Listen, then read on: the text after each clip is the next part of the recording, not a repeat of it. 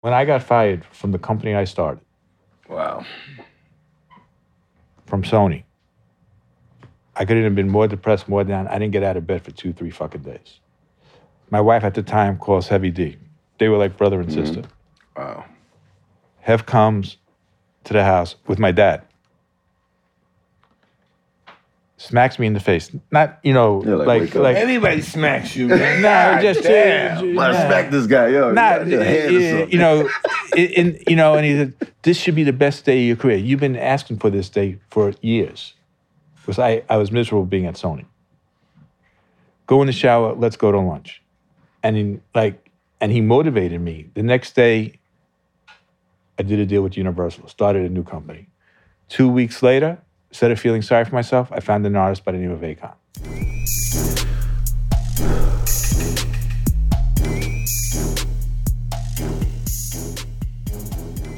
All right, hello, another episode of Hot Boxing with who? Mike Tyson. and um, whoo, kid. And who we have here today, our guest, who's the founder of Loud Records, who brought us Wu Tang, my brother, Stephen Rifkind.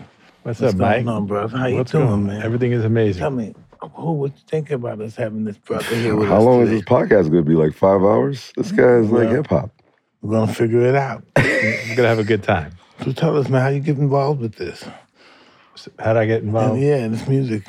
I grew up in the music industry. My dad owned owned a label called um, Spring Records, which I was just telling Whoo Kid earlier, which put out the first rap record of all time. It was Sugar. no, it wasn't Sugar Gang. It was Fatback Band, King Tim III. The record came out two months before Sugar So Hill that's Gang. technically the first the first hip-hop commercial hip hop record ever. Really? I was in I was in Spofford when I first heard it. Oh, It was on the really? radio. Everybody was, what the fuck is this? Holy shit, what was that? Yo, did you hear that? And all day people, yo, did you hear that rap? Hip, dop, the hip, hip, hop, hop. um, I got more cars and more girls in my home. And we, we couldn't um we couldn't put it in chronological order at that time. But we knew it was something special. Cause everybody was in the bathroom going crazy. What was the yo, man, you heard that, you heard this? And um that was the first time I ever So- heard hip hop. So do you remember um BLS? Yeah. Right? The So- BLS, but you Yeah, hear. yeah, Yeah. yeah. Dun, dun, dun. So with, with Frankie Crocker. So um Oh, wow. I'm in the car. I, I grew up in Long Island, and they said, yeah, Fatback Band, you know, new single.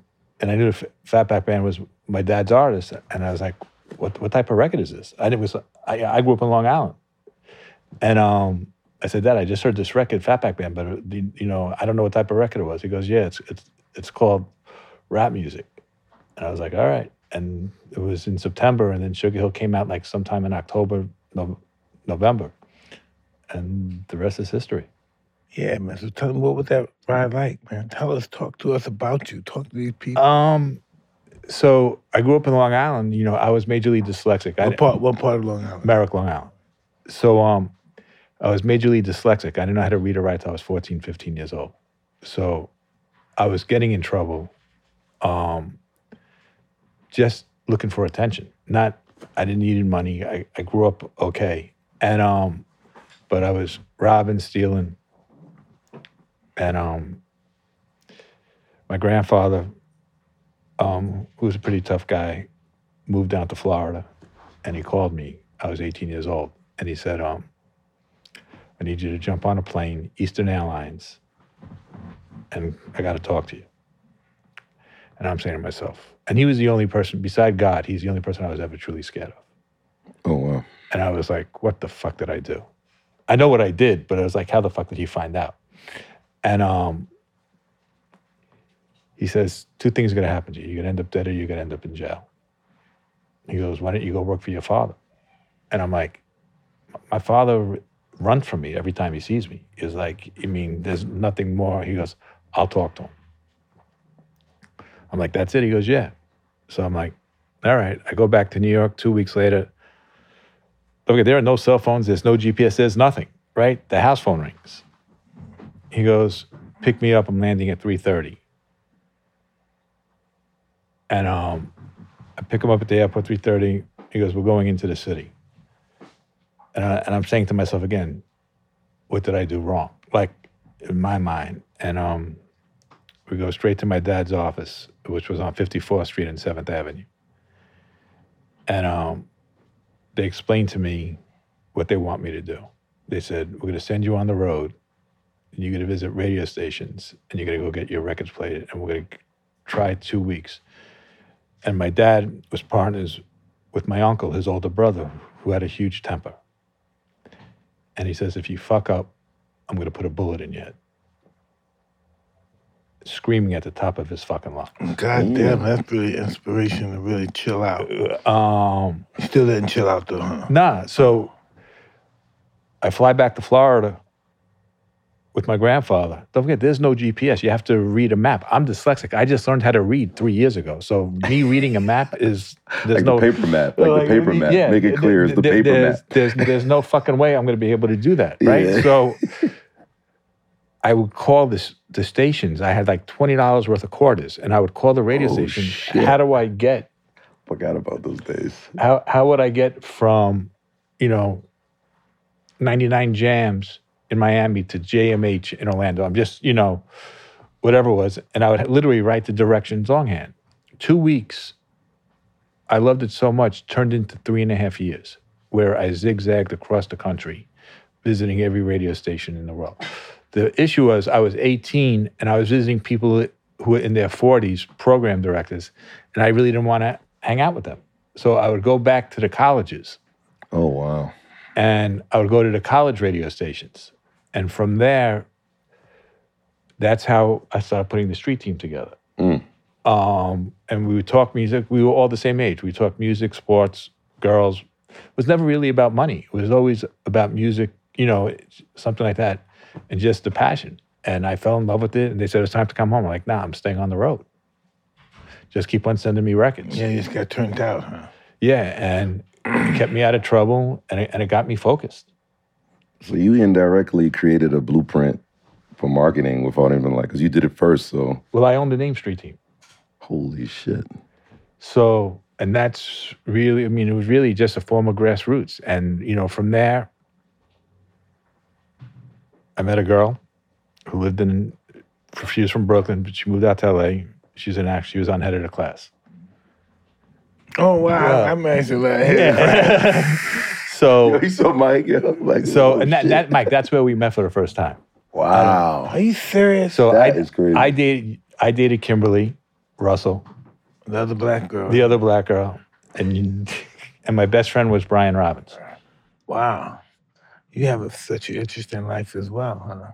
He was actually bigger back then too, right? You were like No. I, no, I was as skinny as my son. I know. I was Really? getting ready to Yeah, say, I, I was as skinny as my son. I I gained the weight when I uh, got divorced. when you got to oh okay. So when I was with you, that's when you were like bigger, and then now Yeah. you're back to normal. That's crazy, man. and what else? What was going on? so I moved out to LA. You never, you didn't go to Russia with us. nah, no, I'll tell you why. Why? Because it was a Jewish holiday, Okay. and okay. I and I had to um go see my mom. Okay, I can dig it. I can dig But it. So, Russia was a good trip, but I have that picture of you and Brian sleeping. With you guys would like both pass the fuck out. Yeah. Shit, that's history, right? Yeah. I don't even feel like that never even happened. Wow, that's crazy that you and Mike was like in the beginnings of anything that had to do with rap or hip hop. Like y'all both were like, I mean, when I when you guys were interviewing Bill, I mean, you were I mean, you were the hip hop champion. Like you were the first one, the first real athlete, period, Yeah. that really You know how that happened?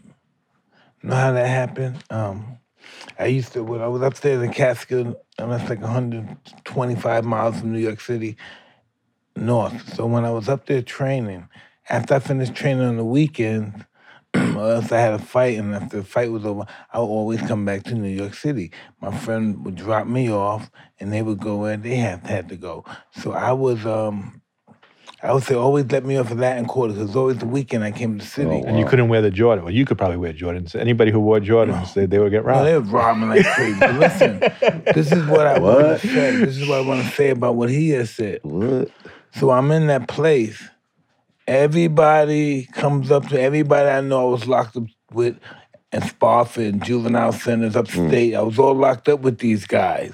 So everybody was like, hey, Mike, hey, Mike, hey, Mike, what's up, Mike? So I would always go there alone. And I even could remember where even in Brownsville, you, you went to hip hop bebop. That was wild. That was whack. That was trouble back then. That was all these crazy guys went to rap and mm-hmm. hip hop stuff, and that and they were right. Because all the people I knew there, I met them from being incarcerated as children and stuff, and so I saw that being an outlet. Once they see me start becoming kind of famous, had these big cars, these big houses, and they saw that there. stuff, Yeah. and everybody started finding something to get on with. And that's what it's when, when that's what when I when I was in that institution, I saw Muhammad Ali. I said, "Wow, I want to be like him."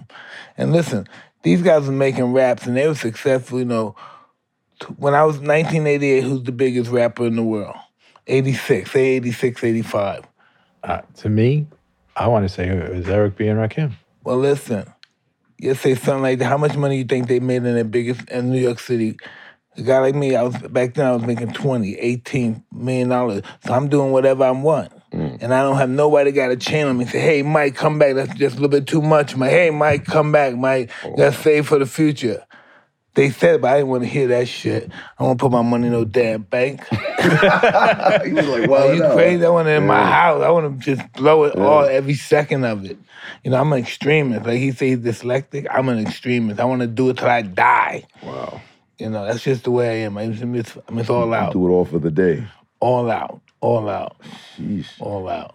But he gave the stamp. You gave a lot of stamps out there, like by you physically being at these events or these locations. Like you stamped. No, it. They stamped me as well. Okay. You know, uh, um, one hand washed the other. But you, but you didn't hide behind anybody. So I mean, that's what made to me. Well, that's who the hip hop guys were. Yeah, but but that's what made you a great champion, right? You know, it's like a few years ago, I took my kids on vacation to the Bahamas, right? And at the cabana next to us was Magic, right? So Magic touched every kid that came to say hello, take a picture. The only time that he ever really wanted to be left alone when he was having lunch with his wife Cookie. Otherwise, he touched whoever needed, whoever asked to be touched, you know, and, and spoke to. Smile, take a picture, come to the basketball court, you know, and that to me was part of your personality that made you just so great. Forget about you know the athleticness. I'm just talking about you as a person, which was incredible. I don't know. Um, fortunately, it comes with the job, you know. But I like to think. This is what I would like to think. I would like to think um, we were just street guys, and that's where the respect came from. We were all criminals. we were, we're robbers. We're stick up. we were burglars. Some of us are murderers, but we're everything. But we all know each other. That's just what it is. So, um, wow. crazy. Yeah, it is. Some guys you may think are animals. They're my best friend. Wow. Just the way it is. It is. I mean, you, you know, the one thing my dad and my grandfather always taught me is, you treat a person how they You want treat me to treat you, yeah. and how they treat you, right? So you you could be a, a serial killer, and but at the end of the day, if you're treating me with respect and honor, I'm gonna tr- I'm gonna treat you the same way. Oh yeah, um, I like that too. But I have a long list of people I hung out with. People think I'm an animal. We just Oh, have different shit. relationships with them. You know, we just have different relationships with them. Was there more fear back then with you? Like with uh, fear was first. Now the fear Well- is kind of like scattered around. Life is all fear and love. Okay. That's what it's all about. Oh, it was just those two right there. hmm Oh You shit. get the There's a, fear. thin, there's a thin line, Once right? you listen, once you're in love, you get scared. Oh shit, that's good. Oh, that bitch. You know, you know the feel. As soon as you're in love, you scared. Oh shit, I'm gonna do this shit. I'm digging her, but then, I just met her and I love her. But what about the girl I was with before? Man? Oh shit. So it's just um, love is very scary, Yeah. very scary, and so once you overcome that level of love, um, it's not as scary. And then what gets scary is that uh, uh, um, confrontations over little small things. And as you get older in your relationship, you realize we don't sweat the small things anymore. Oh wow. But that's most most um, destruction of marriage starts with the smallest little thing. Once you get over that smallest thing, because this is love. When you first meet your wife and you get married, you screw love, passion, all day, all love. Can't fix it, can't stop passion, passion. And then it comes a time where you don't do it that much. And then we gotta take care of business. And that's what it's all about. We we we It's time for that. It's time for sex. It's time for love. And it's time for business. Time for um, enterprise, taking care of our family, watching our children grow. I'm sure Rifkind can relate to that. Running labels, running artists. Uh, you, did you have like a normal like? I mean, being like an exec is like you sacrifice a lot of. Like, No, but no, it's not. Before, I'm sorry to interfere. This is the first thing you have to notice. What I do for anything, whatever you do, it's like a narcotic. Once you, once that camera get on me, once say, "Hey, you look great on television," what? Then you get conscious on your appearance on television. Then you get, con- once that happens, that's the drug. The television, the camera, it got us. addiction. Yeah, it got us.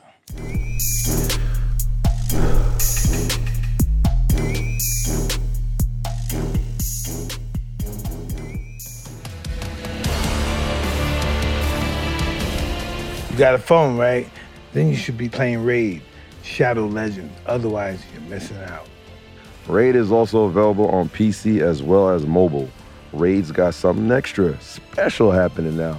They've released a legendary champion based off MMA and pro wrestling legend Ronda Rousey, the Ronda Rousey, as well as taking on dragons and ice golems at her bare fists. Ronda's backstory is pretty cool, taking some inspiration from her background in combat sports. You can get Ronda for free right now, whether you're new or a longtime player.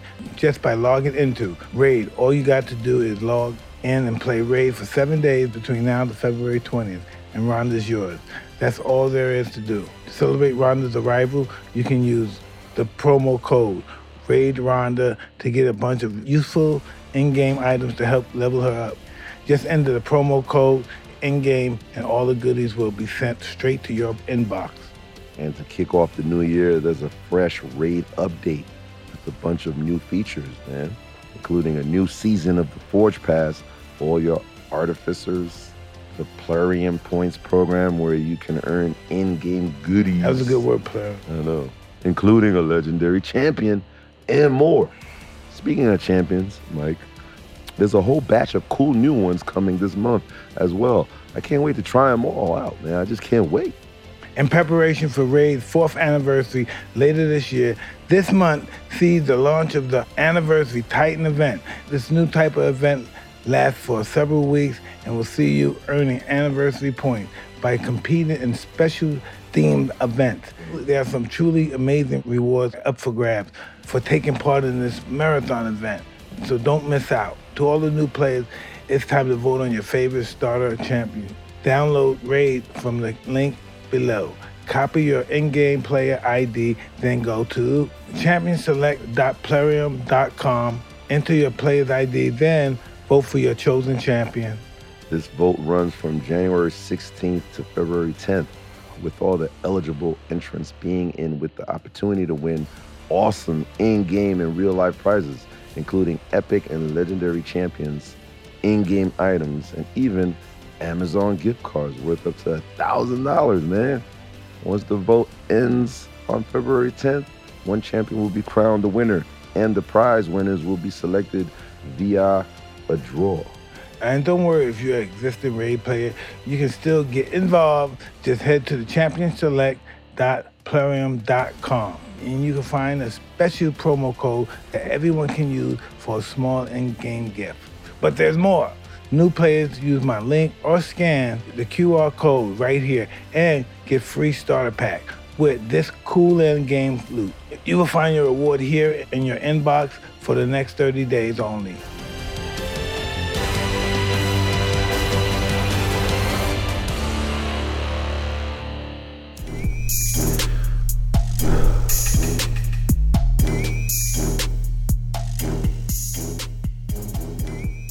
I mean, having a first hit record, you know, you winning the championship, me having my first gold record, Wow. right? I mean, And, and then when you go out, people feeling you, right? you, you get addicted to it. I mean, it was like I had um Wu Tang's first album released, 36 Chambers. We had it was at Webster Hall, and I don't know. I used to have hair down to here, Yeah, that yeah. and, and um yeah, that Rick Rubin shit going on back then. and you know the next night, you know there was a Stretch Armstrong's Yeah. DJing at a party, and um I met the mother. she ended up being my wife, but also the mother of, of my children. Oh wow. I mean, and she was, you know, a top, top model, supermodel. And I was, I mean, it is an addiction. I mean, having some form of success is worse than crack.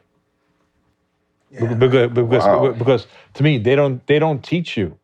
Well, they might teach you in college. I didn't go to college, and like I didn't know how to read or write. So nobody said this is what you got to do with this, that, or whatever. Um, and I wouldn't. I was stubborn, where I didn't listen. Like I said, I was petrified of my grandfather, and my father and uncle never really sat down and and spoke to me because they didn't want to deal with me. And they ran businesses like back then that's similar to what you were doing. That's crazy. I mean, they owned a company called Spring Records. So That's crazy. I mean, they my dad discovered James Brown. Yeah. I mean, I just showed you the video. Wow. then they didn't want to. They didn't want to like Huh? give you like any like blueprint or any like ways of like. nah, the, the only blueprint that my dad really said is you treat people how you want to be treated. And if they treat you funny, you move on. That's crazy. So everything you got was first. Every like impulse was like you selling like going going gold is or platinum or whatever. You like you got everything first. Everybody's getting it now, and then everybody's like, whatever I did, I sold a million, and whatever, I'm cool. Or you gotta sell like ten million now, or diamond or some shit to be like. But back then, you'd had the core initial innocence of hip hop, like Yeah, I mean, like everybody was chasing, as everybody was going right and trying to chase radio, I was going left and chasing the streets. mm, right? I have a corny saying, the streets don't lie, right? So it doesn't matter what street you're on. You could be on 125th Street or Rodeo Drive. Whatever your foundation and base is, it is. How many times have you read a review about a movie or a restaurant that the restaurant is saying, oh, the food is the best food in the world and the food's garbage, or it's the worst restaurant in the world and the food's amazing. The movie Shawshank Redemption, one of my favorite movies. That movie was dead on arrival.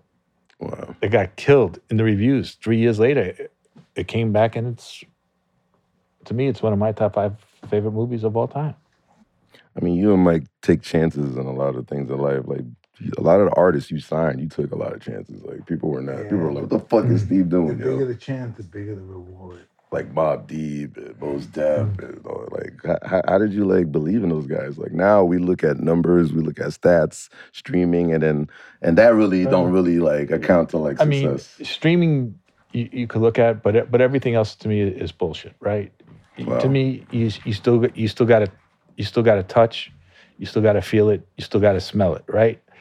So with Mobb, it was like I knew I needed a follow up, something that could go hand in hand with Wu.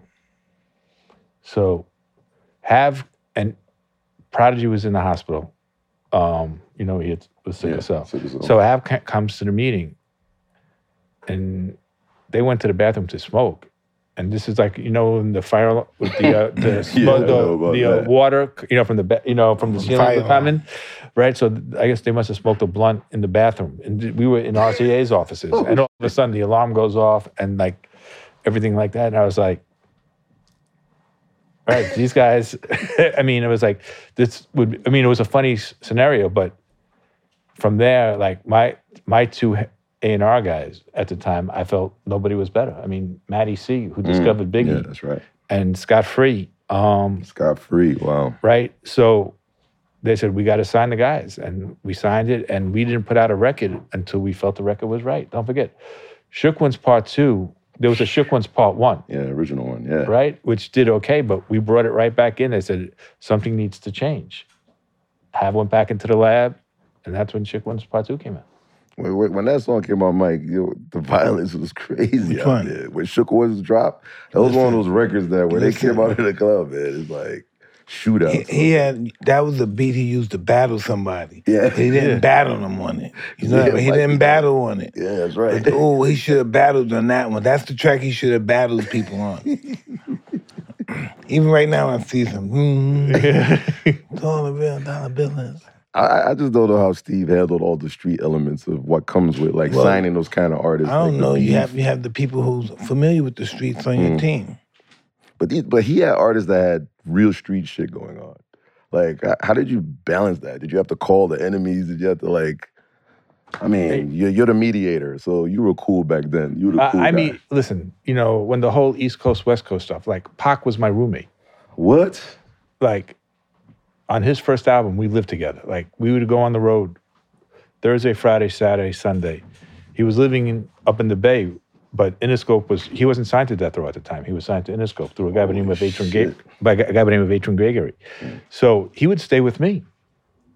Wow. So when the whole East Coast West Coast thing was really going on, I'm at House of Blues one day. I got a bald head. I get smacked in the head. So right, what? so- You hit his mic, yo, like- right. So you don't know if it's a friendly smack or if it's like a real smack. A- a- and I look and it's him. And he goes, "You don't say hello." Oh, I'm like, "Man, I don't know where I stand with you." He goes, "You tell those two guys, man. I'm just trying to be relevant." So he he wasn't really beefing. I mean, you Yeah. you knew him much better than I did. The guy had a heart of gold. Well, I was getting ready to say when you say he was remember, they must have been an awesome guy. Getting ready to say that. Yeah. I mean, he, he had a heart of gold. He really did. Like, I had an office no bigger than this table, my first office, right? He would come to the office every single day, every time we were in town, and he would help me pack records. Wow. And he would sign the letters himself. Like the wax, he'll put it in the. In the Yeah, we would. Yeah, we'd be that. Yeah, He's just um in all actual actuality. Pac Pac is the kind of guy.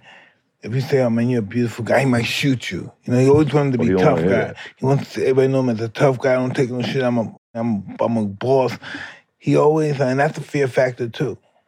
You know, want to be a tough guy. Nobody mess with me. Better watch us to break the knee. You know, because um, it's comes from being insecure as a child. That's why I always, I was always, I always had um, a low self esteem, but a big ego. Mhm. It came from fear. It came from people taking my shit. Oh, the mm. kid beating your ass. Somebody took your shit, oh, man. Oh man. Come on, man. Oh, Mike Tyson man. got bullied. Listen, bullied. Oh man. I would come home. You didn't even no- look like a kid. I would come home probably with no sh- uh, no shoes someday, no coat after they finished. Take took my hat and everything. Oh God! Was it like adults fighting you or some shit? Like what the fuck? I once I learned how to fight, yeah, then I started fighting adults. I was just I was bigger than the kids, but I was just afraid, scared to death to fight. You, uh, what, what relationship you had with Pac? Was it like personal too, or it was All right, I'll tell like? you, we have time, so I'll tell you how this happened. One day, Magic Johnson was having one of his, he used to have his summer fest, fest parties. Mm. And he was having it on Sunset on the Palladium, in the Palladium. And the people who um, ran, who I don't know, they had some kind of, they, they invested, but they had a product that um, represented, I don't know, when they did a commercial or something, they invested in some product. But they were mad that they didn't get the recognition or something. I forgot the guy. These guys always do events. And the little one of Pac's friends came up, and he was a little guy. You can see the way he was dressed. They weren't gonna let him in. I said, "Come on, man, let this little guy in." Man. You know how it was when we were kids and stuff. Because um, me and these guys were crying about some stuff. They were crying about the uh, Magic didn't do something with the project or his team, and I was crying because I think my girlfriend or my wife, somebody left me. I know somebody left me. We were in a limo and we were all mad. And then so when the guy did that, at this time I said, hey man, you know how it is. We we cried together. Let these guys in. And then he came back, it must have been like 50 guys, and the guy said, Whoa, too much. Let's go to the back. So in the back they let him in. Next thing you know, Pac got on stage. I don't know how he got the mic, then he started rapping and everybody went crazy. They loved his performance, and then and everybody just came rubbing his head, holding him. He was smiling, had the biggest smile in the world. He just lit the place up. Then, maybe three months later, I'm in prison in Indiana. Next thing I know, his mother writes and said, "Is it possible my son said he met you and you got him in a, a, a club and he wants to come visit you?" I said, "Sure." And then he came to visit me in prison. Once he came to the visiting room, the people lost their mind. Wow. White guys, everybody started pulling on crazy. And then he started, so he, he got on the table. We went outside for the visit. I'm, I said, come down right now, please, come down right now. Because the Oh, guy was. Oh, yeah, he's talking about all these, because you know how Pocky's running, you know, all them bitch niggas, don't worry, this and that. them fuck. And I'm like, hey, come, say, can you please get down right now? Get down. Because we're in prison. I said, get down. So um, everybody loved him. The guards, everybody loved him. Soon as they came in and started playing, yo, Pac, Pac. And Yo, that's crazy. yo. he was just this guy that had this light, but some of his energy was misdirected. You know, what I mean? You know, he, he could have been such a oh, he is such a monster. Every time I go to another country, Africa, no matter where, Spain, Oh yeah. they said what was Murals of Tu- him, they said what was. Tupac, what was Tupac like? Every place, especially on my side of America. Mm-hmm. You know, very few people ask me unless they're kids. But everywhere, even now, so what was it like being with Tupac? What was he like? What was he like? All over the world. But I like said this too.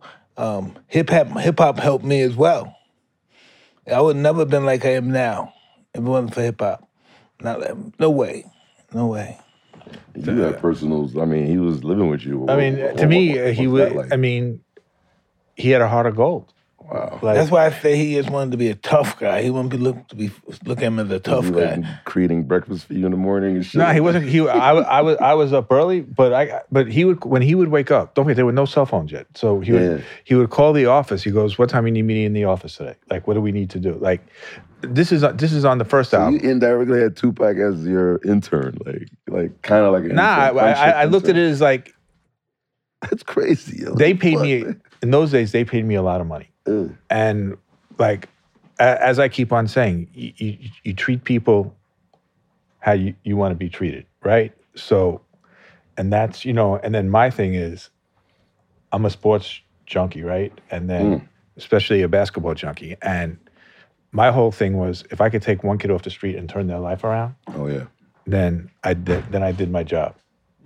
So that's really where I am now. But like I said, we never had like when he smacked me that time. That you know it was it was a love thing. Like I haven't seen him.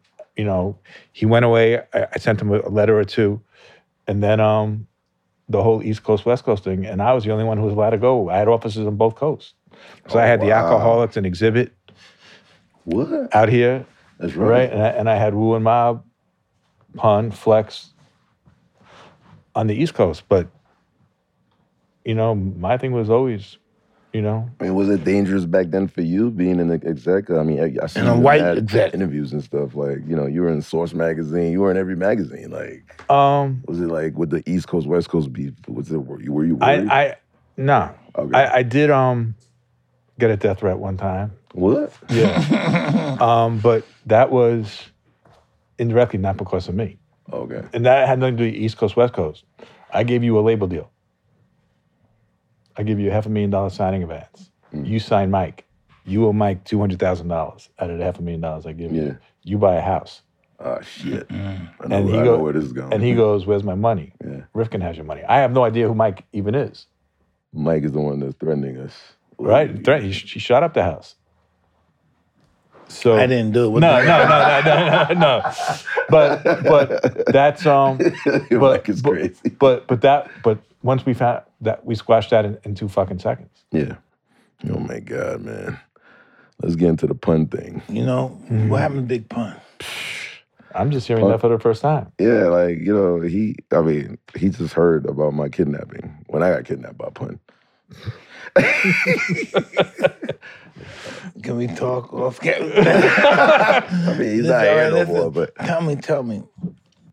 Because when I when I think of kidnapping from a you know from a New York perspective, right? When I think of kidnapping, I think of somebody in a room, like in the cellar, either he's tied up naked or what was that like? What was that? it's, it's very similar, but I was a naked or tied up. No, but you they threw me in the car. I, I was in the car with pun. Like So I- they saw you on the streets and threw you in the car. they tricked me um, to come to Apollo. Some record I played, I made, I think I leaked, probably got it from Clue or Envy, I don't know, but it was a different version. But that's during the Jay Z and Pun situation where they were like beefing with each other. Like Clicks was like Terror Squad and Rockefeller. It was too much going on. I'm sure he could t- give us a little tidbit on that. But to fast forward, I got tricked. I went to Apollo and then I saw some Puerto Ricans in the Benz and I thought it was cool.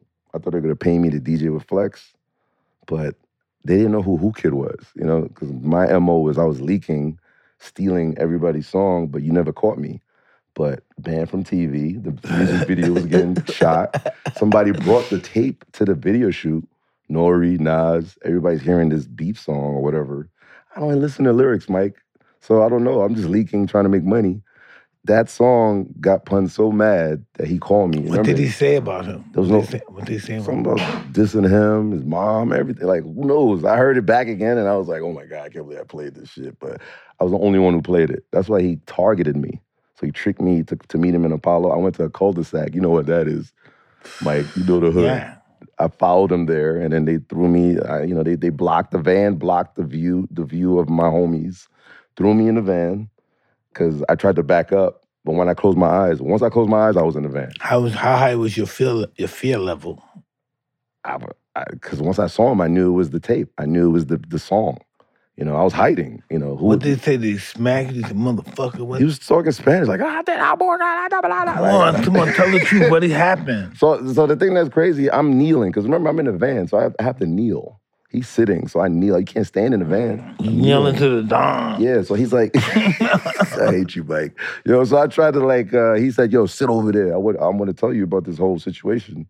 So when I got up, there's a, you know, there's a tape in my coat, balls on the floor, and then I, I, I was like, I started screaming, ah, ah, like I was, I thought, I thought it was it. Yo, Mike, stop laughing, man. This is fucked up, man. This is fucked up shit, man. I know you love when fucked up shit happen to me, man. But uh, yeah, I, you know, he was very cool with it. He knew that I, I have no, like, I don't know what the hell was going on. He was like, obviously you don't know what's going on, but this is what's going on. Who was like, he "Yo." beefing with? Z? It was like the whole Rockefeller, you know, the that club situation, and you know, it's, I'm, I'm sure Rifkind had to like All right, so listen. verify all. I mean, let, us let Rifkind talk about that. You know what I'm saying? Let Oh, Rifkind yeah. not talk about it. All right, who do you think won the beef? Someone had to win. It wasn't no. Well, the the the, Draw. the the thing is, I, I indirectly put the song out, but they couldn't have. I think they couldn't have beef right because at that time you needed beef records to sell, like sell records. But Jay Z had the song with Rock, with uh, Foxy Brown, and then Pun had the song with Joe. So you can't have two rappers with R and B hits that was kicking ass, and you you know record labels can't, you know you can't like mutate that. That don't make no sense. No, it doesn't. so it's not like it was a Jay Z song dissing Pun, and then now you could You know. you could put money in that. You know what I'm saying? Pun never. This is the- for me. This is the type of guy Pun was. Still not a player's out, and um, he's getting show money, Yeah, that's exactly right? So he comes back with the most beautiful Cuban link bracelet that said "Big The Punisher," big shit, the big ones. right? And um, I'm like, man, that's some bracelet. Like show money. I mean, you know, we were just talking about like how much he was getting a show, and I think I think he was getting like twenty thousand a pop in Wow. those days. Back which, then- back in those is, is, is crazy. You know, in those days you could do three shows a night, especially in New York, right? So I was like that. He goes, man, I'm going to get you one if we go gold. I'm like, pun. We're shipping gold. Like, stop it. Oh snap! He goes, I go, we're shipping a million. Like, and I don't want one. He goes, if we do two million, I'm like, I'm gonna get you a bracelet. I said, pun, we're gonna do at least three to four million. Like, stop it, and I don't want. it." he, he goes, whatever. So he, we agree on a number on three million. Wow. A year comes by, and um, one of not my not my my A&R, but one of my marketing guys comes. He goes, Pun wants to um come and talk about the second record. I'm like, does Joe know? He goes, no, he was signed to Joe. Mhm. He goes, Joe's coming.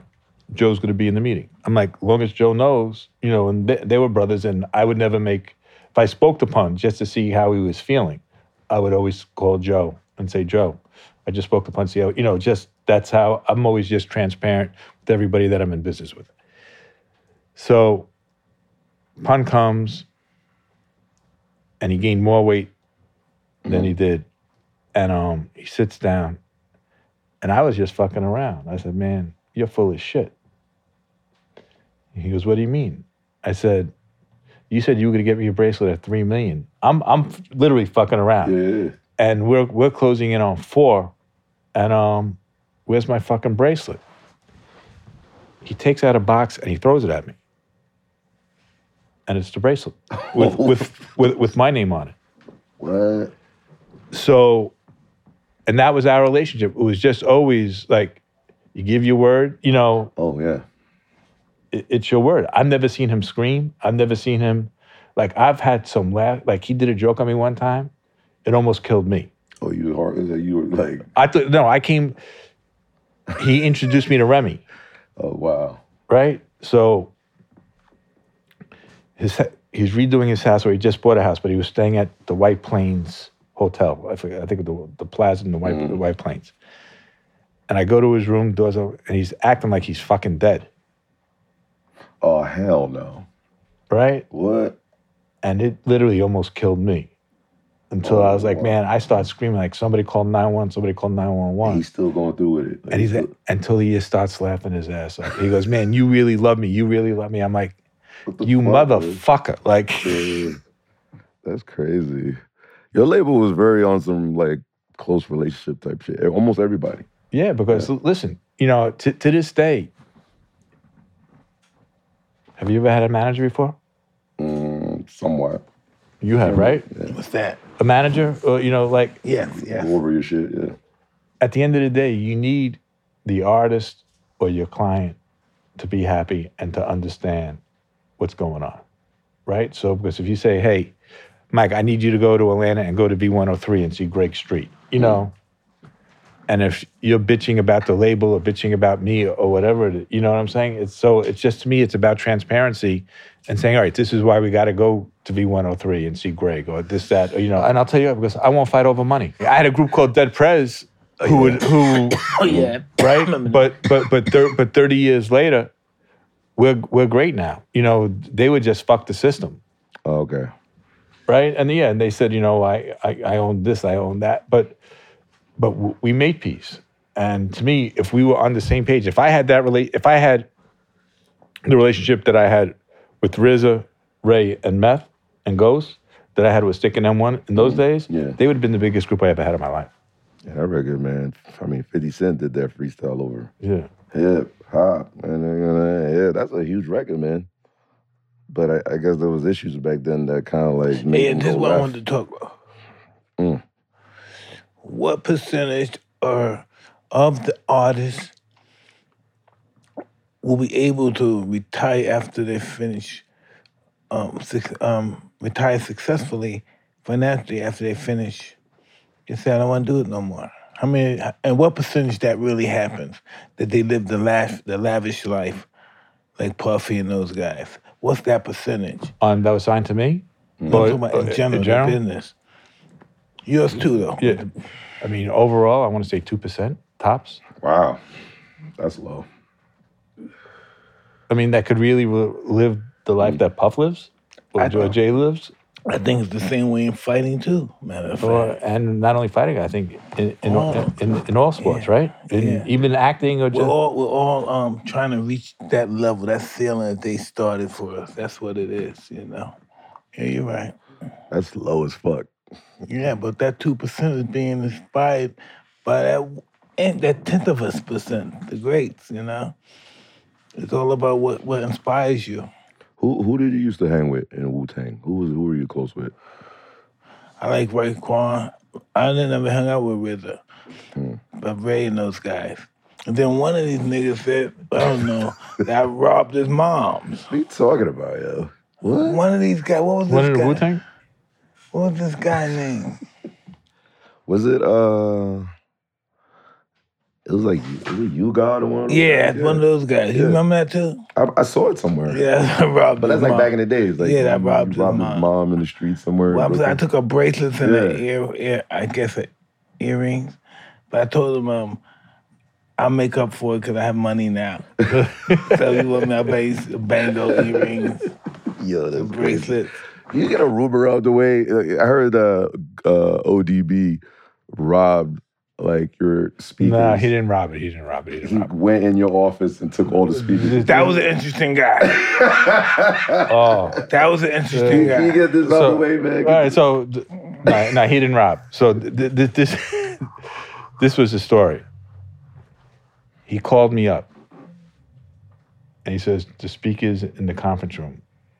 Can I have them? Oh shit. Okay. I'm like, what do you need them for? He goes, I'm going. I'm cutting some stuff or whatever. I'm like, yeah, I, I don't, I don't give up. like. They're speakers. I mean, right? So he comes in. The problem was we were having a staff meeting. I wasn't there. I was in L.A. oh, so the staff was like, "What the?" So he goes in and, and, and takes the fucking speakers. And everybody's like, "Yo, he, he took them shit Right, out of here." right. So then Rich, who is my president and my childhood best friend, calls me up. He goes, "Did you tell Dirty?" I'm like, "Yeah." He goes, "What? Why didn't you tell me?" Everybody's freaking out that he stole the. I'm like, "He didn't steal shit. Like he called. Like." so I'll tell you, this is. But Dirty also had an amazing heart. I introduced Dirty to Quincy Jones. Wow. We had the same. What did we have? What's that guy name? This Polish gentleman. We we had the same. What was it? Do I call my psychiatrist? No, I told my psych doc. Yeah, maybe my psych doc. That's a good word for him. And he told me his name is Russell, huh? Ru- uh, yeah, Russell Jones. Yeah, he'd always wait Russell this, Russell that, yeah, Yeah. Russell this. How was it to control DB? Like there was no control, huh? You- I used to hang you with him. He can't- did I drops mean, at Hot I 97 mean, and just like you, The mania. to me, it's you let you you you, you can't. Like when I was here, the, the not the, the last time I was here, just listening to you guys, right? You were talking about your tigers, mm-hmm. right? You you just gotta let people be people, like, mm. and just like, and there and there has to be a trust. So when he did, we were up for the two or three Grammys, and he bought these suits. He bought a suit. I was there. A Wait. red suit, what was that suit he had? Yeah, with the Wu Tang for the Children. Oh Mike right? is everywhere, man. So, Mike, so I live across the street from Radio City. So I'm having like a cocktail party. I already knew we lost. So I, I was pissed because you know you get the mm. call they weren't really showing hip hop then, right? Oh, okay. So the publicity people said, "Hey, it's t- it's time to go." I'm like, "I'm not going." He, he goes, "So he goes, what do you mean you're not going?" I said, "We lost." He goes, "What do you mean we lost?" I said, "I got the call hours ago. We we you know we lost." He goes, "I bought this fucking suit for no fucking reason, like this that or whatever." He goes, "I'll be right back." So I lived diagonally. Radio City's on 51st Street. I lived on 55th Street and 6th. And he goes, I'm watching, I'm eating, I'm watching the Grammys. And all of a sudden I see him on stage and said, Wu Tang is for the children. Wow. Fire. He comes walking back to my house, knocks on the fucking door, and he says, How'd I do? and um, I said, You'll probably be the biggest celebrity in the world within the next 20 minutes. Right? And the phones just start ringing and start ringing. And then, like, Howard Stern called him. Right? Wow. And he did Howard Stern the next morning. I mean, it, it was. You must have had a ball, huh? You had a ball with that shit, huh? Was it was it your idea to put him with R and B singers like the the most two different? Like he's ODB and Mariah Carey. Like No, that was Mariah, actually. oh, Mariah Carey called for him. Yeah. Holy shit! Because that was her song. That wasn't his. yeah, that is crazy. I thought y'all were like concocting because I remember back then R and B was kicking mm. ass and hip hop was like second. No, but even when Pun did the Joe record, that was Pun and Joe. Wow. was it like a, a war zone out there with all the other labels? Like every time somebody dropped, you'd be in the office like, the fuck, man? And then you gotta put another song out. You got you got Rockefeller, you got Def Jam, you got Sony, you got A lot of competition, though. You got all this Yeah, shit going but, on, you know, all these labels. Like, but but at, at the end of the day, it's like you got to worry about yourself, right? So when you're running a race, if you look over your shoulder, you're gonna trip. oh shit, So I, I just stay focused on us. Like I was happy for Dame and Jay. Matter of fact, I was in business with them. We did Paid in Full together. that's right. Wow. So, so at, at the end of the day, I, ju- I just focused on us being the best label that we could possibly be and sign the best artists that we could possibly have. You know, I was happy for Jay. Lyor, you know, there were times, you know, I would want to smack the shit out of him. Mhm. But otherwise, Russell, you know, my dad gave Russell his first record deal Wow. with Jimmy Spice, a dollar bill, y'all. So I've known Russell since I'm 17 years old.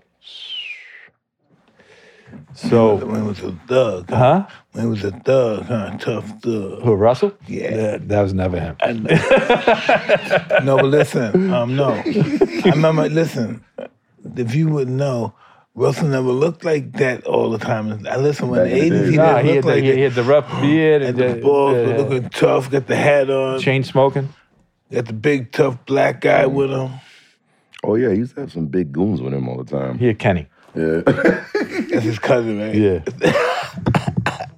it's funny we're talking about looks. In the Wu Tang uh, TV show, why they made you look dirty? Like you were like the guy that was swagged out back in the days. You always had all the ill gear. Like you almost look Puerto Rican. Like why they make you look like that? I don't This know. dirty I white mean, dude. I, I had a conversation with her. I, I, I, I wasn't. I wasn't. I, I wasn't really worried how I looked. Yeah. I I was more upset on how they um, portrayed my dad. Oh, okay. Yeah. Tell me about that.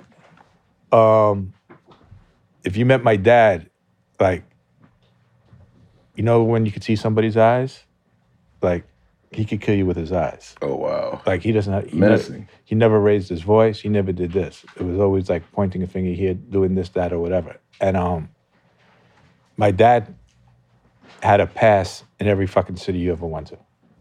So, but they portrayed him as this. Like, if you thought that I look corny, Oh, they they defied him like worse than that. Like Yeah. cornier. Like yeah, what? yeah, Man, like an accountant. Oh hell no. The father? Yeah. So that and, my, and, I, and I just lost him at the time too. So I was, I was really Mm. upset. Oh man. So you were furious. I know RZA was trying to do a favor by putting Mhm. him in there, Yeah. but The wrong writers was right. yeah, and nobody and nobody knew him. Yeah. I don't know if you're ready. Are you ready to tell these people about your father, your family yet? Um, Hey, don't do it if it's not cool yet. I mean, I mean, James Brown is enough for me. Holy shit. I never even I never knew this. That's insane. you know, my dad knew some. Um, my dad and my uncle and my grandfather um knew some pretty powerful people. You know, you interviewed one of them. I told you one time. Mike, Mike, yeah. Mike Franzese. Wow. So I talked to him two days ago. yeah, of course, Mike. Mike is gangster. yeah, nah. So Michael's dad, who to me was probably the most powerful Italian beside Lucky Luciano. Oh wow. um, was best friends with my grandfather. Grew up with my grandfather, Wow. so they were. Do we, by any chance, can we hear your grandfather's name or something? Uh, my grandfather's name was Harry, Right, and Harry. you know what? No, and his nickname was One Punch Harry. Really? Yeah. Okay. One punch Harry, y'all. I mean, you Uh. being a kid at that time, like, how was the interaction? You were really away, just getting in trouble and stealing clear. You know, my grandfather taught me this. Every time I could, he could be at my house, and I could see him ten times. I would have to kiss him hello and kiss him goodbye. oh E- shit. every time I saw him. And I said to him, I said, Grandpa, why do I have to kiss you? every-" He goes, You never know. This might be the last time you ever see me, and you Oh, got to and you got to do the same thing to your father and, and your uncle. Wow. Um, you know, they they just came from a, diff- a a different school of respect. Like they respected the world, but if you crossed them, it was it was crazy. I mean, I, I found out a, a few months ago. The movie The Bronx Tale, when they shut the club down Yeah. with the bike with the bike. Yeah. I didn't realize my grandfather was in there, my father was in there, um, like in the real Yeah, in the real deal. yeah, and Michael's father was in there. And you met Michael before? Yeah, Michael. I, I looked at him as always. You know, he's older than me, but I, I looked up to him as a big bro. I never saw a guy, you know, that young, you know, driving a Mercedes. And like I said, I've always just looked at people for how they they treated me. I was told the most gangster shit in the world is changing your life around. and I, I text that to him. Shit, man. Michael did a movie called Knights of the City, and it was supposed to be a breakdance movie. So he hired me to um, do the soundtrack as a soundtrack supervisor. So Curtis Russell brings in um, Kurtis Blow. This so this is ninety. When did the Fat Boys come out? Uh, 90. No, not ninety. No, 80s. 87? 85, Really? 84. Early, Well, do you yeah. know what you know? You know what they were called before the Fat Boys? No. What was it? Disco Three. oh, shit. That was better. So um, Them too, man. so Kurtis brought the Fat Boys up to the office, and they're doing the snake on the floor. Oh, no. Hell no. right? And so Michael was there, and, and like Michael had an eye for talent. Like he goes, I got to put them in the movie, and They did. and he they were in the movie with, with Kurtis. You know, was Kurtis discovered the Fat Boy? That's crazy. Fat boy, yeah. way down by law. I'm gonna eat it down there. Yo, th- wanna did that eat lead it to the all. Shortleys and all the other movies they did? Like, Yeah, well, th- that, it started, but it, it it really jump started their career because they were still when the Fat Boys they were called the Disco Three when we put them in the movie. Then they changed the name to Fat Fat, Boys. the Fat Boys, man. and then Krush Groove came, and that scene uh, where they're Sbarro's or something, you know, It's where they- Yeah. that just took them to a whole different level. I love the Fat Boys too. They were those were the guys I saw performing in um, Latin quarters, Quarters. and stuff like that. And they had that song, Can You Melly, Be yeah, Mad? Me- Melle Mel, and those guys. Yeah, yeah. Melle Mel, rocks the bell. Fa- Fast forward to like the current times. When, when did you first meet Kanye? Like, I'm sure this is everybody has a Kanye initial first meeting story. Like the producer Kanye Kanye did hip hop. back then. Like, Nah, he produced. He was a yeah, producer. that's what I'm saying. Yeah. give us the. So I didn't know. I only met Kanye really five years ago. Really, Yeah. No, no, So we never like because I, you know, I let Maddie free, and then Chauncey came and let them do the A and R stuff. I, you never, you never heard me hang out in the studio. Mm, oh yeah.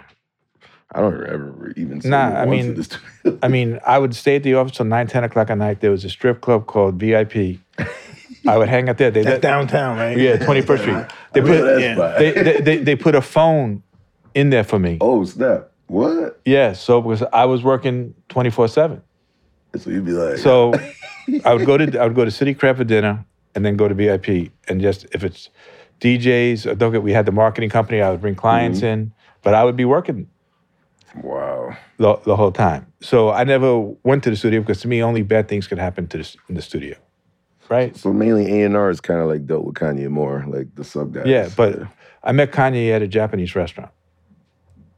He was there with somebody that worked for Lad. Nobu or some shit. Matsuhisa, yeah. Oh, Matsuhisa, yeah, yeah. So- wow.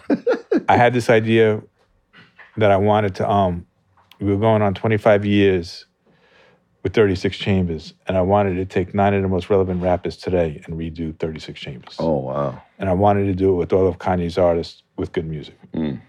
So I go to his office the next day and um he was leave we had the meeting and he and me and Rizzo went up there and it, it was cool. So he's talking about basketball. And he's like, he goes like, I'm playing in a game tomorrow at UCLA. I'm like, really? He goes, how do I get in the game? So he goes, just come. And I said, so my son, Mm. I don't, I don't like to lose. So my son's right over there. He played college ball. I said, could I bring my son in? He just graduated. He didn't want to play overseas. their ass. He was like, Right? I like, so we just started becoming cool. Mm. So like a few weeks later, he, they're wearing some sneakers I've never seen. They weren't Yeezy. They were Yeezys, but they weren't the you know Like the Yeezy. Jordans, like the No, they were they were they were. Yeezy sneakers, but Yeah. they, they said this is our basketball shoe, and I'm like, you're doing a basketball shoe? I said like, do you know I consulted Nike for 12 years? I was Phil Knight's personal consultant. Like, Oh shit. so he goes, what do you mean? I'm like, I consulted Phil like. Phil Knight before Nike, there was a company called Blue Ribbon Sports. Phil had a son named Chili T that wanted to be a rapper. His name was Oh, Travis yeah. Knight. He was one of the Yeah, biggest yeah. animations guys. He sent me That that so- Hank Shocklee did the album Oh wow. from Public Enemy. Yeah. They called me to do the marketing of the album, and that's how the consulting um, began with with Nike. So I told him that. So he goes. So he calls me out of the blue. He goes, "Can you come back up to the office?"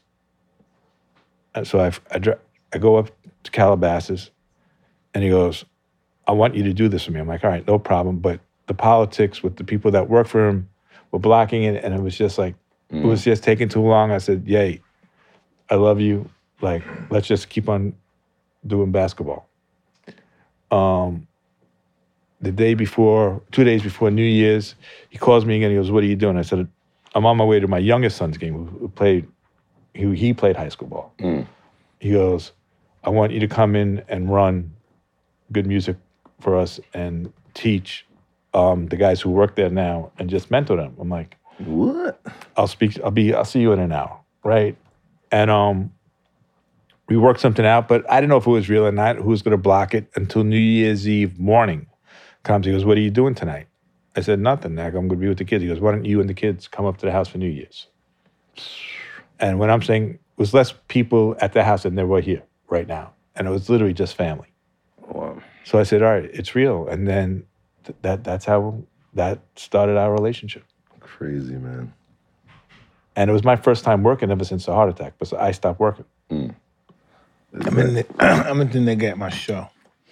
I was doing one of those Mike Tyson shows, Undisputed, and it was him, 50, and a couple of those guys. Then we went backstage and took pictures. So it's like you you got the rapper one or the the producer one or Um, no, he's just who he. Kanye's just who he is. okay. You know, doesn't talk to me. He's cool. Just who he is. How was that experience walking into uh, uh, you know good old Nori and them drink champs? So You in that movie? You in what? What you were just saying? oh no, he in drink champs. He, the- No, the- no. I'm, t- I'm. I got twisted for a minute. Oh, Well, I was on Drink Champs too, and don't they? What the fuck Nori's doing? oh, with, with that, I mean, with I'm the whole. about just getting a shot. I mean, after it's, it's shot. I mean, you were drink, you were drinking those shots. no, he was hitting those shots. He has this thing called sh- Tiger Shark or something like that. I mean, it's like, I mean, I don't drink, so. it, it, Listen, I'm looking at this guy taking him down. Yeah, and, and that's for the knockout. Another one. Yeah. nah, they caught you with the you. You were out of here. I would never do that. Oh. Cause I'm a I'm a junkie alcoholic as it is. Oh, okay. But um, I would never do that. But I was just looking at him just taking those shots, taking those shots. When I first met Nori, he was he was a like your son. But now, goddamn, all that sugar, it's the sugar. That's what happens to me when I do. I'm listen. I'm the only fat cokehead I know. Everybody else, everybody I know, I know that do fucking coke is a fucking little um, fucking nail. Yo, I do coke and I'm the fathead. Me and the coke, I'm just the fathead, fat cokehead. How's that happen? how- how's your how's your blood sugar now? Everything's perfect, man. Thank God. But I can't even believe I su- survived that shit, man. Me too. God damn. These are bad heart attacks, man. My Nah. God, like a heart Yeah, attack. like- but but quitting coke was probably the worst thing I ever did. in my- I mean, that was the hardest thing. The heart Really? the heart attack was easy compared to the coke. what? Holy Just turns you into a zombie monster. Don't care about nobody. Fuck my children.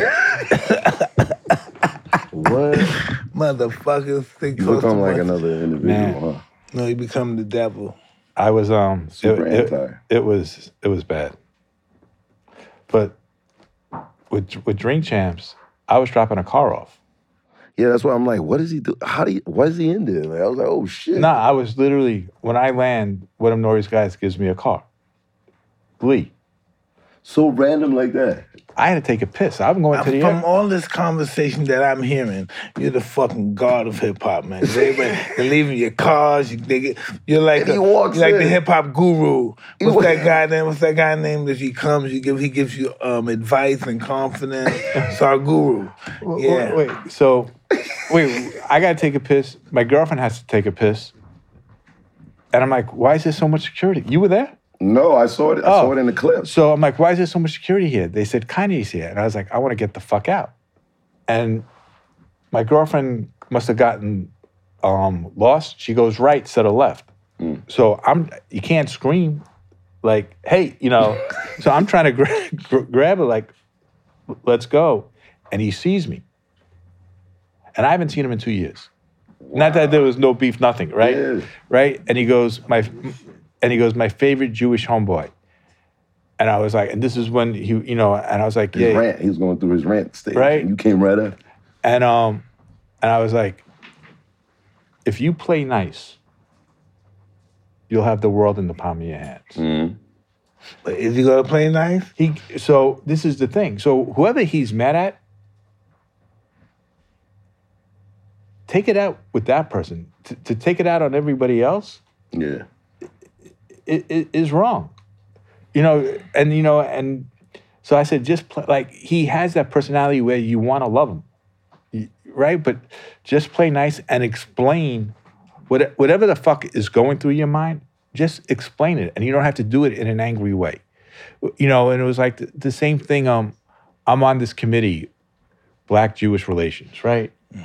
And Kyrie, I don't even know what the fuck Kyrie did, but it was like what, what, when I was taught from my father, if somebody's down, you don't kick them, you lift them up, and you help them, and you have a and you have a conversation, and you communicate, and you and you figure out what the problem is. Right? It was wrong what the Nets and the NBA did to him. Mm-hmm. What did they do? They suspended him for like what ten games, you know, st- stuff like that. because- For a movie.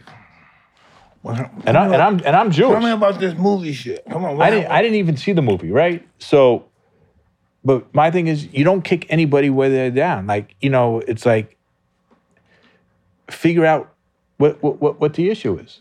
I, I, I disagree with that because um, if you if the guy's down and you don't kick him, even if you do kick him, his whole objective is to kill you. So if you let him up, he's going to kill you anyway. So that's just my objective, Has anybody ever been down? huh? Has anybody that you know been down where you didn't knock him down, but just got down, got whatever it was, and you, you give him, you lift, you give them your hand to help pick him up, and yeah, then yeah, but that we're talking about in the world. My my objective to um, dismantle you. If I don't do it, he's gonna do it, and that's the world we live in too. No. Unless we become one. when I got fired from the company I started Wow. from Sony, I couldn't have been more depressed, more down. I didn't get out of bed for two, three fucking days. My wife at the time calls Heavy D. They were like brother and sister. Wow. Hev comes to the house with my dad. Smacks me in the face. Not, you know, Yeah, like, like, wake up. like, Everybody smacks you, man. no, just, damn. uh, Let's nah. smack this guy, yo. Not, you got your hand or uh, something. you know, in, in- you know, and he said, "This should be the best day of your career. You've been asking for this day for years." Because I, I was miserable being at Sony. Go in the shower. Let's go to lunch, and he, like, and he motivated me. The next day, I did a deal with Universal. Started a new company. Two weeks later, instead of feeling sorry for myself, I found an artist by the name of Akon. Oh, wow. We interviewed him too. Yeah. So that's what I mean. Like, if you see somebody down, like, not necessarily they're going to kill you. Like, you, they, you might be down for mental reasons. I, I was down. I wouldn't get. A, I was feeling sorry for myself. I was playing the victim myself. In my um, situation, we know our, we know what we're here for. Yeah. And that's why maybe maybe in a situation as a normal person, yeah, but somebody that we both know what we're here for, you know, no one gets up. It's just them or you. Yeah. You, you, well, that, that part, I'm not disagreeing with what you're saying, but I'm I'm talking about where it's it's a mental thing. Oh, I'm I'm a big um, believer in mercy and forgiveness, but some people um, they don't believe in that. Do you feel that Kanye gets uh, forgiven for a lot of stuff he does, like, or over No, I- and over, or? I I think somebody, I think Kanye really, first of all, the people on Kanye's team, and I hope they're listening to this, really speak their truth. Like they just still yes him to death, Yeah. right? And he needs people who are going to say, hey, you're wrong, or try doing it this way, or try doing it that way, instead of saying yes, yes, yes, yes. And that, that, you know, I just want to know this. What do they mean when they say Kanye saying is right? What does that mean? I heard people say he's right. What does that mean? Have you ever heard that? regarding the Hitler Yeah, thing, no, yeah, all that stuff. Yeah. yeah, I mean, What the no, no, no. What's that about? See, Kanye, right? Kanye could uh, ignite people who hate him to attack those people and make it all right. Like he get some some Nazis, some guys that could inspire one of them. Cause everybody's saying you're right, you're right, you're right. You did? You know, that's oh. where, and, and that's where he has to like talk to somebody and just instead of going public with this because you have such a following and people listen to every word that you say. Like I, I didn't. I'm going to be honest with you. Like I didn't know on my mother's side of the family, 85% of her family got killed in the Holocaust. Mm. My mom, as I said, she smokes five joints a day. 80, she's 89 years old. She called me. I've never. I've seen my mother cry once when my dad passed. She called me and said, "What is he fucking doing?" See, she gets it. She gets it. So it's If but one pamphlet could fucking ignite people, imagine what a, somebody with that fame can do. You know, it, it- it's just the, I guess, when they take advantage of the media, because I think he put the list up of Hollywood. That's where the yes thing came from. He's right. Because the list was like, this guy who runs this department in Hollywood is Jewish, this guy who runs like this this company's Jewish. So he put the list up. So everybody was like, yeah, he's right. But it's like you're dealing with like the abuse of like putting it out there, like, and it's uncontrollable. So you got there's a lot of ignorant people out No, here. listen, if you put something out out there, you have to take responsibility for That's what I'm it. saying. Yeah. yeah, does he really want to have blood on his hands? Which that again, I don't think that's in his DNA. Wha- Whatever he's angry about, that he got a bad record deal, mm. It should be an individual like like energy put on Like- that one person. figure that out. Like Yeah. speak to your lawyer. Like that that's not I know Jay and Dane would never cross you, Wow. right? So who who was your lawyer who did that deal? Right? And understand the the business. Right? I mean, everybody like signed like when I did my first deal, I didn't know what the fuck I was signing. I signed it. And then I had, I knew, like, because of my dyslexia, I knew what my weakness was, right? So I brought in my childhood best friend who knew he was going to be a lawyer at the age of 10. His name is Rich Isaacson. I'm like, what's a lawyer? I didn't even understand what a lawyer was. And he went to an Ivy League school, he went to an Ivy League law school, working at one of those top firms out of law school, making a few hundred thousand dollars a year. And I convinced him to quit. Oh wow. He was making literally two hundred seventy-five thousand dollars a year. I said, I can only afford to give you fifty thousand dollars a year, and I'll give you twenty percent of the company. And he did it. And I had somebody that I trusted with my life that would go, and he didn't practice law anymore with me, mm-hmm. but he made sure everything was there, and he never got to credit enough. You know, with me was I was always the, the front guy Yeah. but I really owed him a lot because there was one like when we were selling to Sony, he was the one, not the lawyers that we paid millions of dollars to, Oh where shit. where but he was the one that found a loophole in the deal that we would still get royalties on Wu Tang's first album, Mobb Deep's first album, and Raekwon's first album for life. Wow. And that was him. So Rich, I don't know if I ever thanked you personally, but thank you again. How do the artists feel about that? the, the artists were still getting paid. This Yeah. was th- th- this was this was coming from the Sony.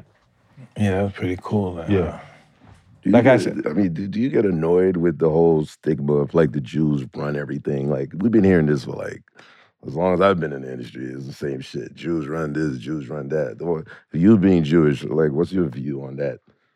That stigma. It, it's, I mean, I'm Jewish. It, it's it, it's it's fucked up. The best people should have the best jobs, mm. right? So, if you understand the business and you that you're in, and you respect the business that you're in, I think the reason why I have such longevity is I show the respect to the artist, and I show respect to the business. And to me, music is the closest thing to God. Music is probably the thing that saved my life. Right? It can make you laugh. It can make you cry. I never consider myself an A and R guy. I always consider myself a promotion guy. So that's really, you know, where I come from. So it should be the best person who has the best job. I mean, who's qualified for the best job. Exactly. You think you met your biggest fear by having your heart attack? What's your biggest fear? Having my heart attack, my two biggest fears in life were having my having a heart attack and tearing my Achilles. Ooh. And I did both. I died three times. Hey, tell us a little bit about that. I see, I see him over here shaking his head. What's Yeah. that mean? I mean, I was just talking about it. I mean, I'm, I'm, I'm, I'm pointing. I'm, I'm, I'm, what happened? I'm, I'm, I'm, I'm pointing. I'm, point, I'm pointing to my son. Did you see that shit going? What the fuck you doing, man? Um, it was. I was living. I was living here, but I was also living at my ex-wife's guest house in Boca. Okay. How'd that happen? Tell me how that works out. Show me.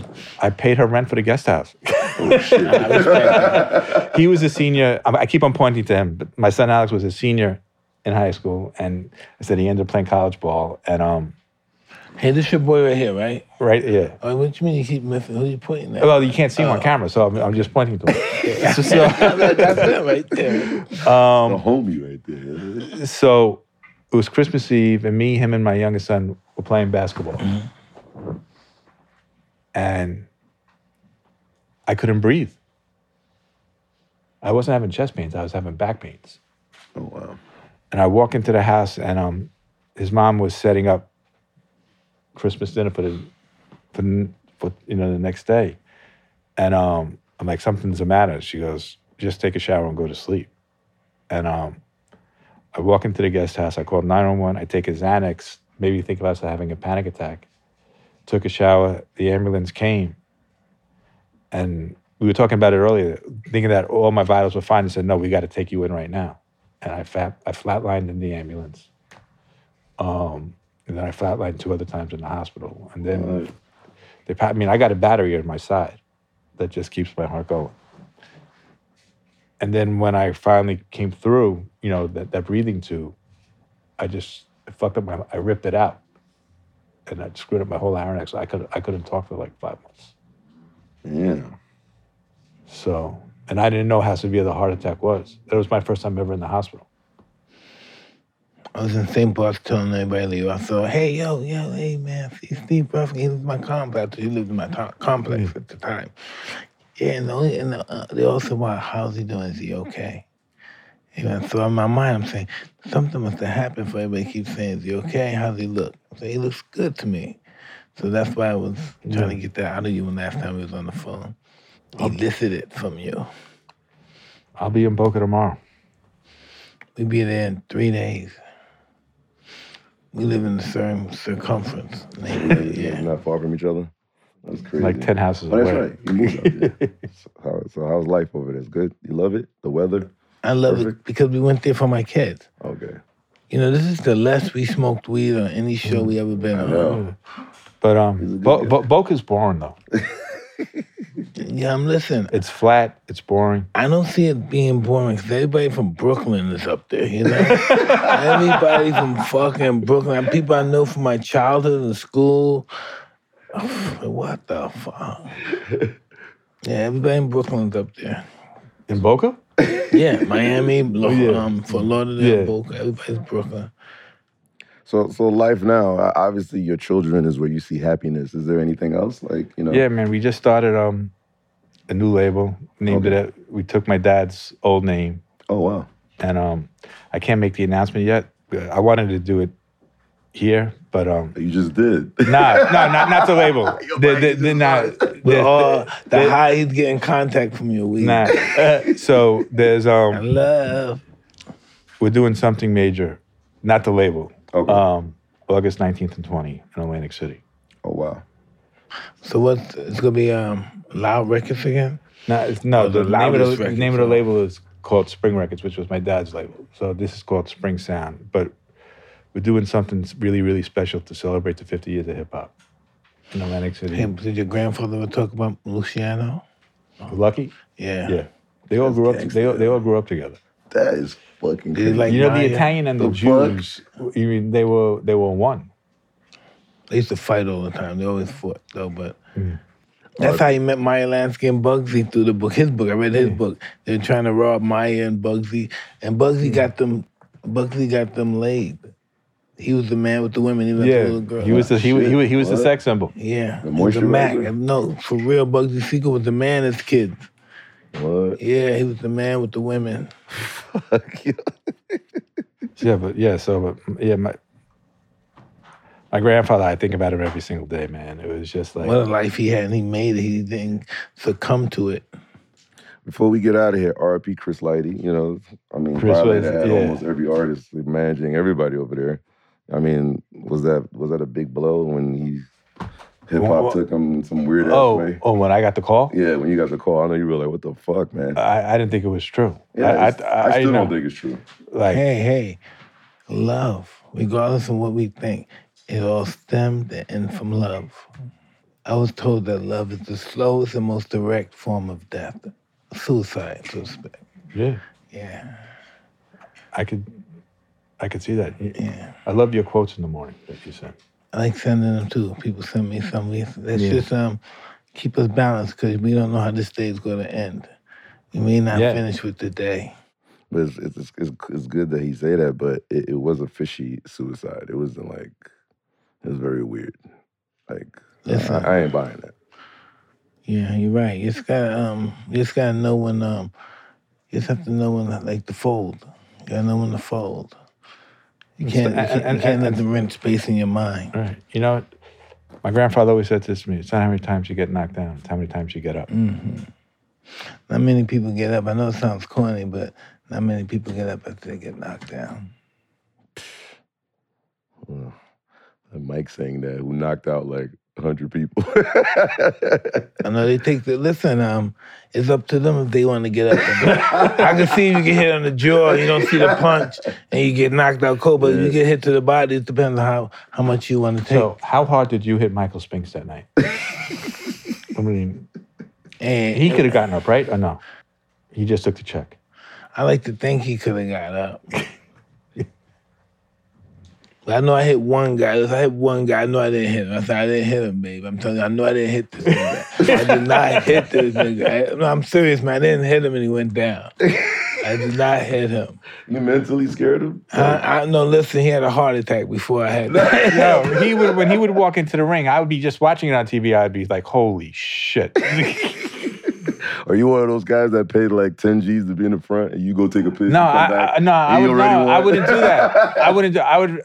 I would prefer just watching it on, on TV, so you could keep on watching it over and over again. Yeah. You blink, it's over. You can't pee. You can't. I mean, this piss Spinks fight on a lasted Mike what? Tyson fight. Forty-eight man. seconds. Yeah, like You 90 can't leave the seconds. Yeah. piss on a Mike Tyson fight. But No way. listen, know who used to go to fights when the, in the s- s- 1986 and stuff? 87 MC Shan. He used to be at the fights. Oh He's wow, the first rapper to been at fights. that's fire, man. He's crazy too. Well, on that note, we out of here, Mike. We, we Okay, about to hey, disappear guys. into the sunset. The Rifkind, I'd like to give you a present. Hot boxing dot. Hotboxing dot store. Hotboxing dot store. Hotboxing dot store. It's been a long time, guys. Y'all Fuck, fucking I mean, what the hell, man? You can't even curse on this thing no more. All right, please, Mr. Rifkind. Hotboxing dot store Yes, Mike. is um giving you a little Thank you, champ. here. And on this hand, you're gonna. If I'm gonna give to my kids. I'm gonna give to my kids. Well, maybe uh, your mom's like that. Yeah, Enlightenment. I should bring it to your house. I mean, should. Perfect. Thank you. Fire. I'll be there tomorrow. All right, so, so listen, brother. Stephen Rifkind, the whole world is looking at you. Really, what do you want them to know about you? How do they get in touch with you? How do they get some of your um, enterprise or business sense? Just was it uh, at Steve Rifkind, right, Corey? Well, at at Steve Rifkind. That easy? That's it. okay. Let's you know. Normally we have guys. Hey, I got to put these I got pics out, jam two four six eight and jelly on the nine and around the corner. dot org. dot org. Oh, this is a beau- uh, this is really awesome. No, this was great. Yeah. Okay, another episode of Hot Boxing is finished. I'm Mike Tyson, And I'm who cares? and our guest Stephen Rifkind, and this is a hell of a show. And this is my favorite podcast of all time. Like, You heard the man say it. Booga booga.